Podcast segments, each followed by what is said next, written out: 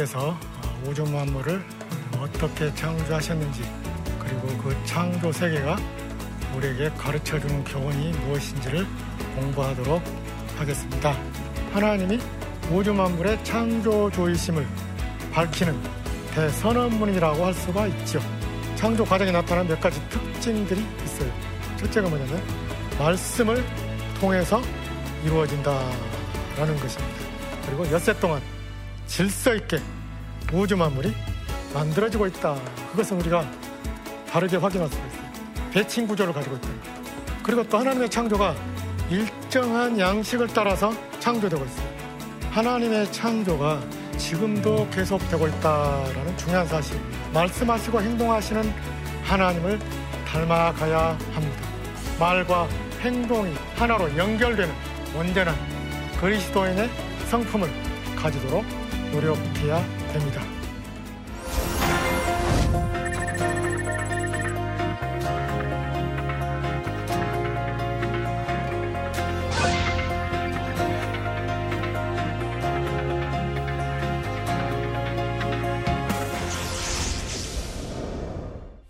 안녕하십니까.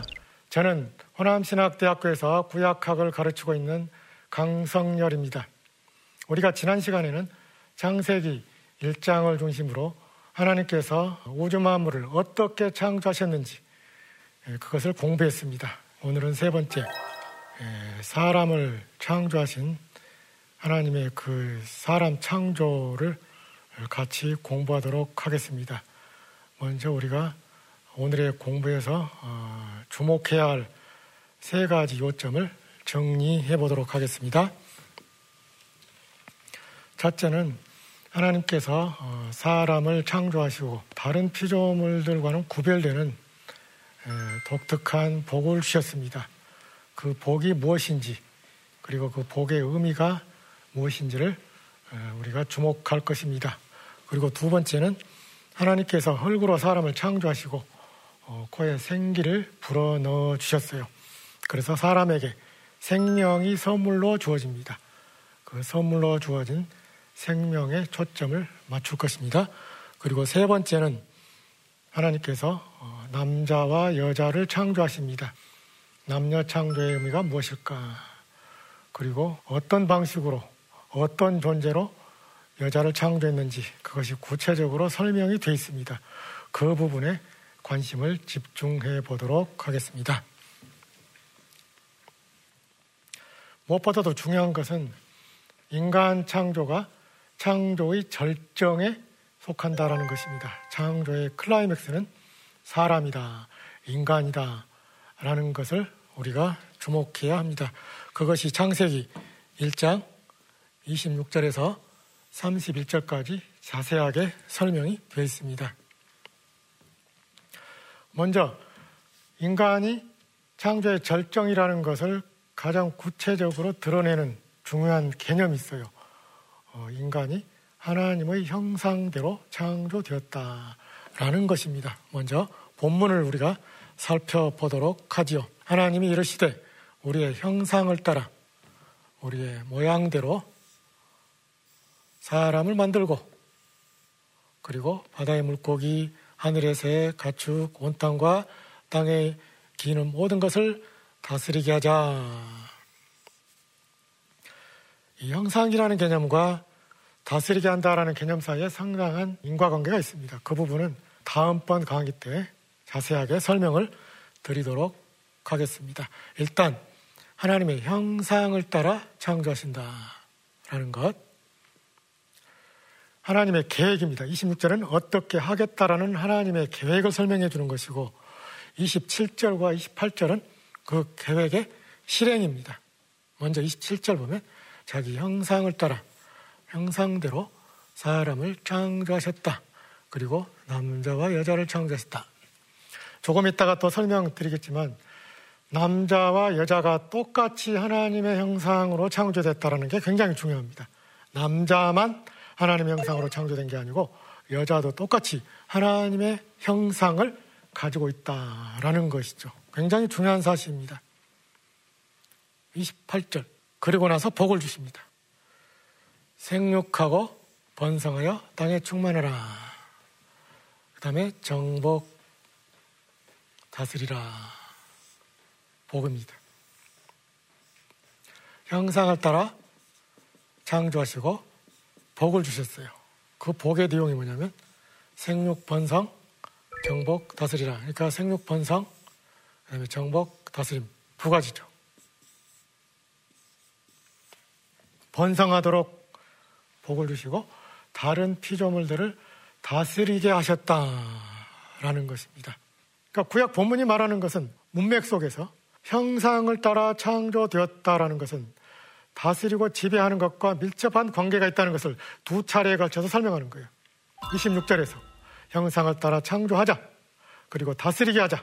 그리고 26절 8절에서 형상을 따라 창조하시고 복을 주셨는데 그 복 중에 하나가 다른 피조물을 다스리게 하셨다라는 것이죠. 그러니까 인간이 하나님의 형상대로 창조되었다는 것은 인간이 다른 피조물들에 대한 통치권을 하나님께로부터 위임받았다는 것을 우리에게 설명해 주는 것입니다. 여러분이 시편 8편에서 8편 5절 8절을 좀 우리가 이해하기 쉽게 표준 세 번역으로 읽어보면 내용이 이렇습니다. 주께서는 사람을 하나님보다 조금 못하게 지으시고 그에게 영광과 존귀의 왕관을 씌워 주셨습니다. 주께서 손수 지으신 만물을 사람이 다스리게 하시고 모든 것을 사람의 발 아래에 두셨습니다. 다스리게 하셨죠. 존귀의 왕관입니다. 통치권을 상징하는 거예요. 통치권은 뭐냐면 다스리는 거잖아요. 다스리겠어요. 발 아래. 어, 온갖 집짐승, 들짐승, 새들, 물고기 모든 것을 다스리게 하셨습니다. 왕권입니다. 통치권이죠. 이것을 상징해 주는 게 형상입니다. 인간은 하나님의 형상입니다. 다시 말하면 인간은 다른 피조물들을 다스릴 수 있는 하나님의 그 왕적인 통치권을 하나님께로부터 위임받은 존재라 그 말이에요. 그러니까 하나님의 형상대로 창조하셨다는 것은 다스리고 지배하는 것과 밀접한 관계가 있는 것입니다. 인간은 지상 세계에서 하나님의 형상을 대표하는 존재입니다. 하나님의 통치권을 대표하는 존재. 그렇다면 인간은 자연을 어떻게 다스려야 되느냐? 그 부분은 다음 강의 때 자세하게 말씀드리도록 하겠습니다. 자, 인간은 이렇게 하나님의 창조의 절정이다. 다른 어떤 피조물도 하나님의 형상대로 창조되지 않습니다. 오직 인간만이 하나님의 형상대로 창조됩니다. 그리고 하나님께서는 그 인간에게 또 다른 복을 주십니다. 형상대로 창조하시고 복을 주셨는데 생육하고 번성하라 그리고 다른 피조물들을 다스리라 라는 복을 주셨어요. 그러면서 하나님께서는 인간이 다른 피조물들과 구별되는 또 다른 복을 그들에게 주셨는데 그것이 본문에 상당히 암시적으로 표현되어 있어요. 우리가 창세기 1장을 보면 첫째 날부터 일곱째 날까지 날을 계산하는 표현이 나오는 것을 볼 수가 있어요. 보시기에 좋았더라 라는 평가에 이어서 첫째 날, 둘째 날. 근데 흥미롭게도 이 히브리어 표현을 보면 전부 다 다섯째 날까지는 정관사가 없습니다. 정관사가 없어요. 근데 여섯째 날만큼은 정관사가 있어요. 이게 더합니다, 더. 여기 다섯째 날에 하는 정관사가 아니고 그 나말 자체입니다. 나말 자체요. 쉬씨가 여섯째라 그러면 여섯째. 하미 씨가 다섯째. 하미 씨 다섯째. 쉬씨 여섯째. 그러니까 여기도 정관사를 쓰려면 또 하, 하미 씨가 돼야 되죠. 정관사가 없어요.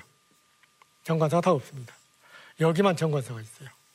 그러니까 그 여섯째 날이다라고 강조가 되어 있죠. 사람을 창조하신 여섯째 날만 그 여섯째 날이다. 그리고 여기에는 설명이 안 돼 있지만 일곱째 날에도 정관사가 있습니다. 그 일곱째 날 하나님께서 안식하신 날 안식일의 기초가 된 일곱째 날 그러니까 안식의 날도 상당히 중요한 것이죠. 그 일곱째 날 다섯째 날까지는 정관사가 없지만 여섯째 날과 인간 창조 그리고 안식일에 기초가 된 일곱째 날 정관사를 사용하고 있다라는 것이 상당히 중요합니다. 그러니까 인간이 아주 특별한 존재라는 것, 하나님의 복을 받은 특별한 존재라는 것이 이러한 히브리어 정관사 표현에 의해서도 강조되고 있다는 사실을 우리가 확인할 수 있습니다.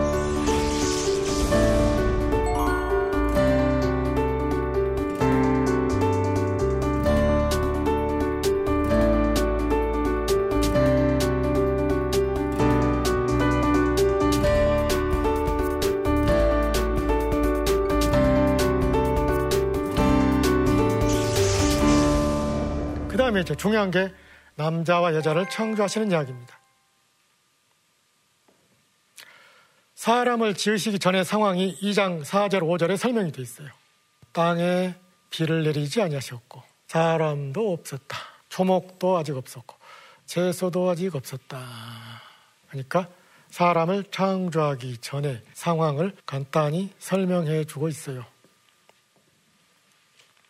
그리고 나서 이제 사람을 지으시는데 어떻게 지으십니까? 흙으로 사람을 지으시고 생기를 그 코에 불어넣었더니 생명이 되었다라고 설명이 돼 있죠.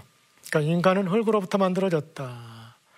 그리고 생기, 이 생기는 하나님께로부터 오는 것입니다.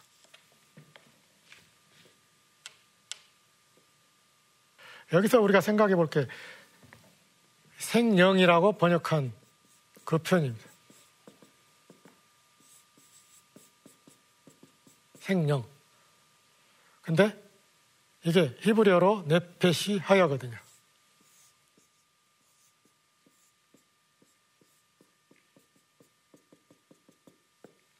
네페시는 인간의 존재 전체를 말하는 표현입니다. 영과 육의 결합으로 이루어진 인간의 존재 전체. 하야, 살아있는 내패시는 비행입니다. 구약성경은 종합적인 사유가 지배적이죠. 인간을 정신과 육체로 나누어서 설명하는 것은 구약성경에 낯설은 거예요. 이 번역이 어디서부터 왔냐면요. 1611년에 나온 영어 성경. 킹 제임스 버전이라고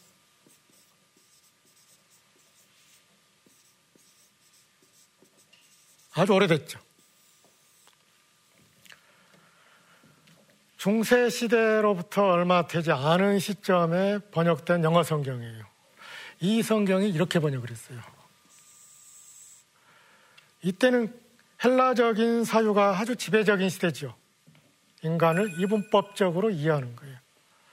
육체는 좀 무시하고 영, 정신 이쪽을 좀 높이 평가하는 그러한 사고방식이 지배적이던 시대의 번역입니다.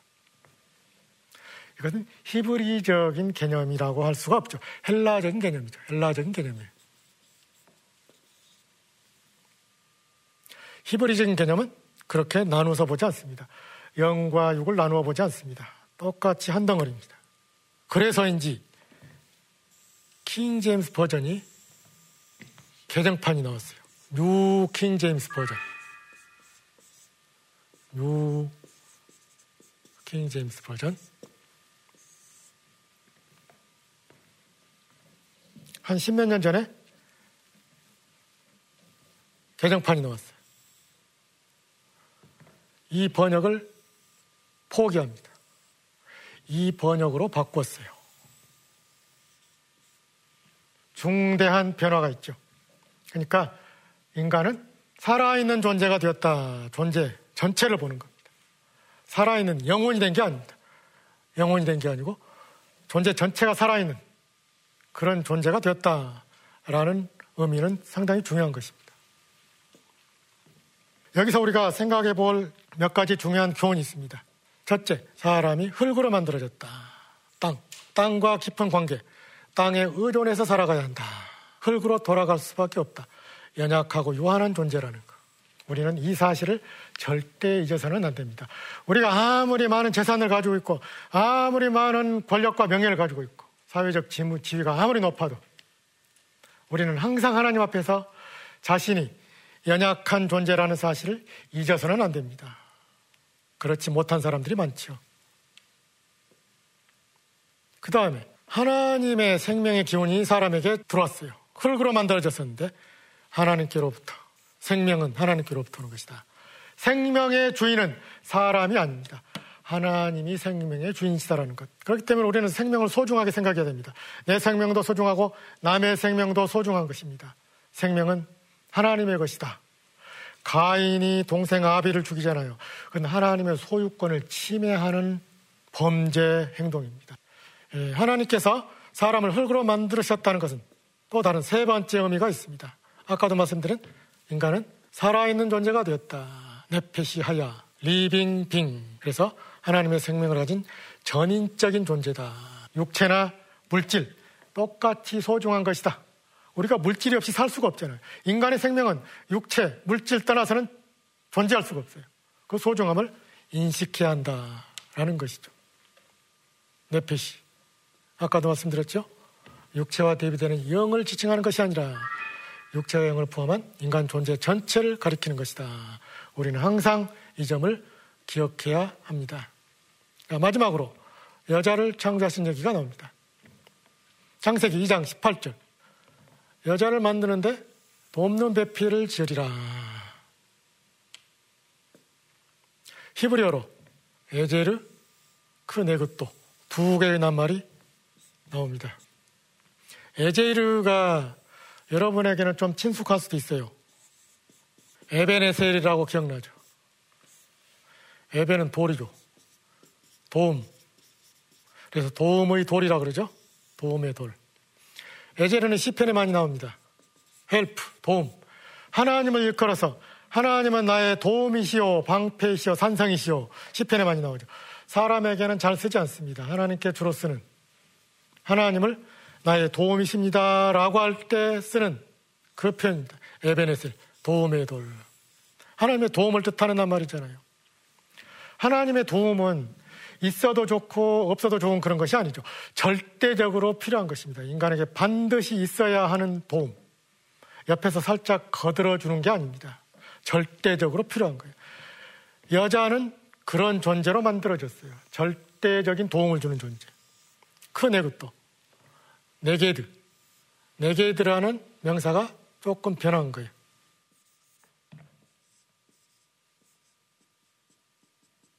네게이드가 뭐냐면요. 짝, 상대자, 파트너입니다. 파트너.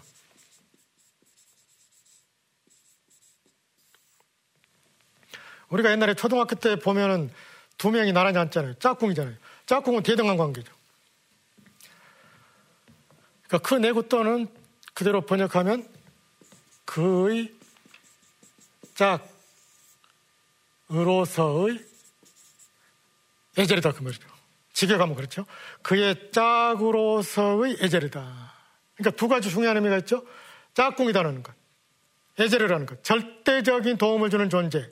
그리고 대등한 존재인 짝이다라는 것.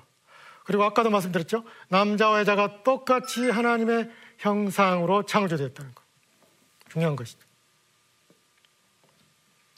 자, 그리고 나서 이제 돕는 배필을 지으리라고 하시고 실제로 짓죠. 19절. 하나님이 돕는 배필을 지으리라 하시고 바로 여자를 만드는 게 아닙니다. 들짐승과 새를 만들었어요. 이름이 됐죠? 중요한 것은 여기입니다. 거기서 돕는 배필을 찾지 못했다라는 것입니다. 히브리어 표현 보면 마차 동사가 나옵니다. 마차 동사. 발견하다. 발견하지 못했다 그 말이에요. 없으므로라고 우리 한글 성경은 번역했지만요. 이 낱말이 들어가 있어요. 만약에 거기서 아담이 곰을 선택했다고 해봐요. 그러면 지금도 저는 곰하고 살고 있어야 됩니다. 그리고 만약에 아담이 어 악어가 진짜 튼튼하고 강하게 생겼네. 악어를 선택했으면요. 아담은 악어랑 같이 사는 거예요. 근데 아담이 발견을 못했어요. 내 짝이 없다. 그래서 하나님께서 깊이 잠들게 하시고 갈빗대로 취하시고 살로 대신 채우시고 그리고 여자를 만드셨어요. 중요한 것이 또 깊이 잠들게 한 것이죠. 왜 깊이 잠들겠어요? 아담은 여자 창조 과정에 일체 관여하지 못했습니다. 구경도 못했어요. 독립적인 인격으로 창조되었음을 가르쳐 주는 것이에요. 아담에게 들어왔죠. 자, 그렇다면 이 갈빗대 창조가 무슨 의미를 가지고 있을까? 갈빗대는 인체의 가장 중요한 부분을 보호하는 역할을 하죠. 여러분, 갈빗대가 없다고 생각을 해보세요. 인간의 생명이 어떻게 되겠습니까? 중요한 장기들이 남아나지를 못하죠. 오래 살 수가 없어요.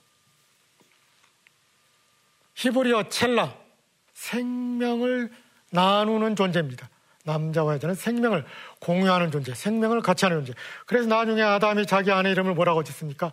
하와라고 짓죠. 생명이라는 뜻을 가진 하와로 이름을 짓습니다. 그리고 중심부에 있는 상체로 만든 것도 아니고 하체로 만든 것도 아닙니다. 중심, 센터입니다.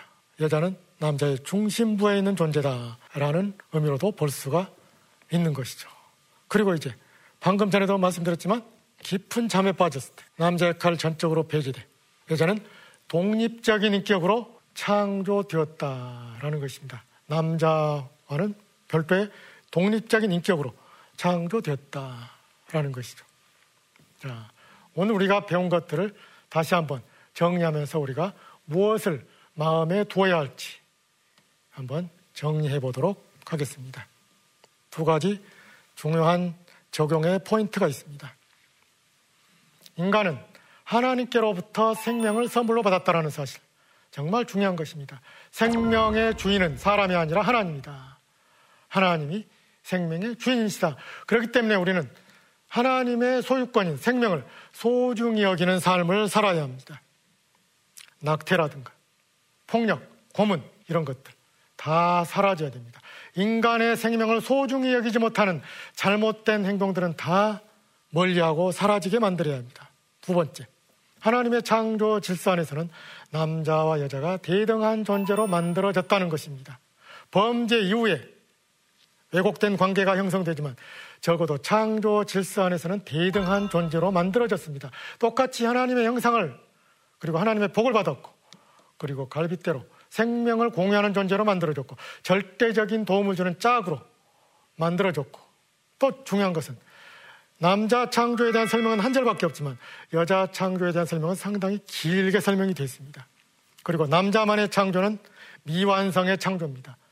여자 창조를 통해서 창조가 완성이 된다라는 사실. 이런 사실들을 생각하면서 우리 기독교인들은 창조 질서 안에서는 남녀가 대등한 존재다라는 사실을 늘 기억하고 그리스도 안에서 남녀 평등을 위해서 노력하는 성도 여러분들이 되시기를 바랍니다. 이제 다음 주에는 우리가 에덴 동산에서 남자와 여자가 어떤 삶을 살아야 했는지 그걸 통해서 소중한 교훈을 같이 공부하도록 하겠습니다. 경청해 주셔서 감사합니다.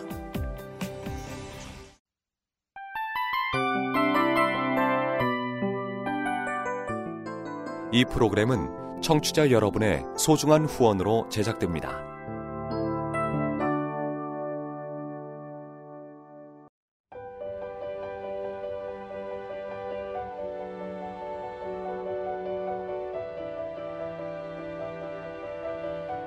세상에는 수많은 교회들이 있지만 더 깊이 있는 말씀 강해를 찾기 위해 크기로만 교회를 선정하지 않습니다.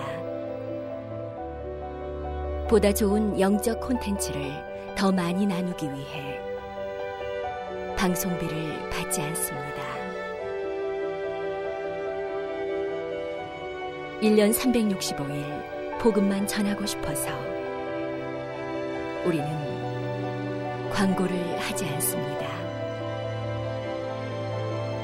온누리의 복음을 땅끝까지 CGN TV와 함께 땅끝 성교사가 되주세요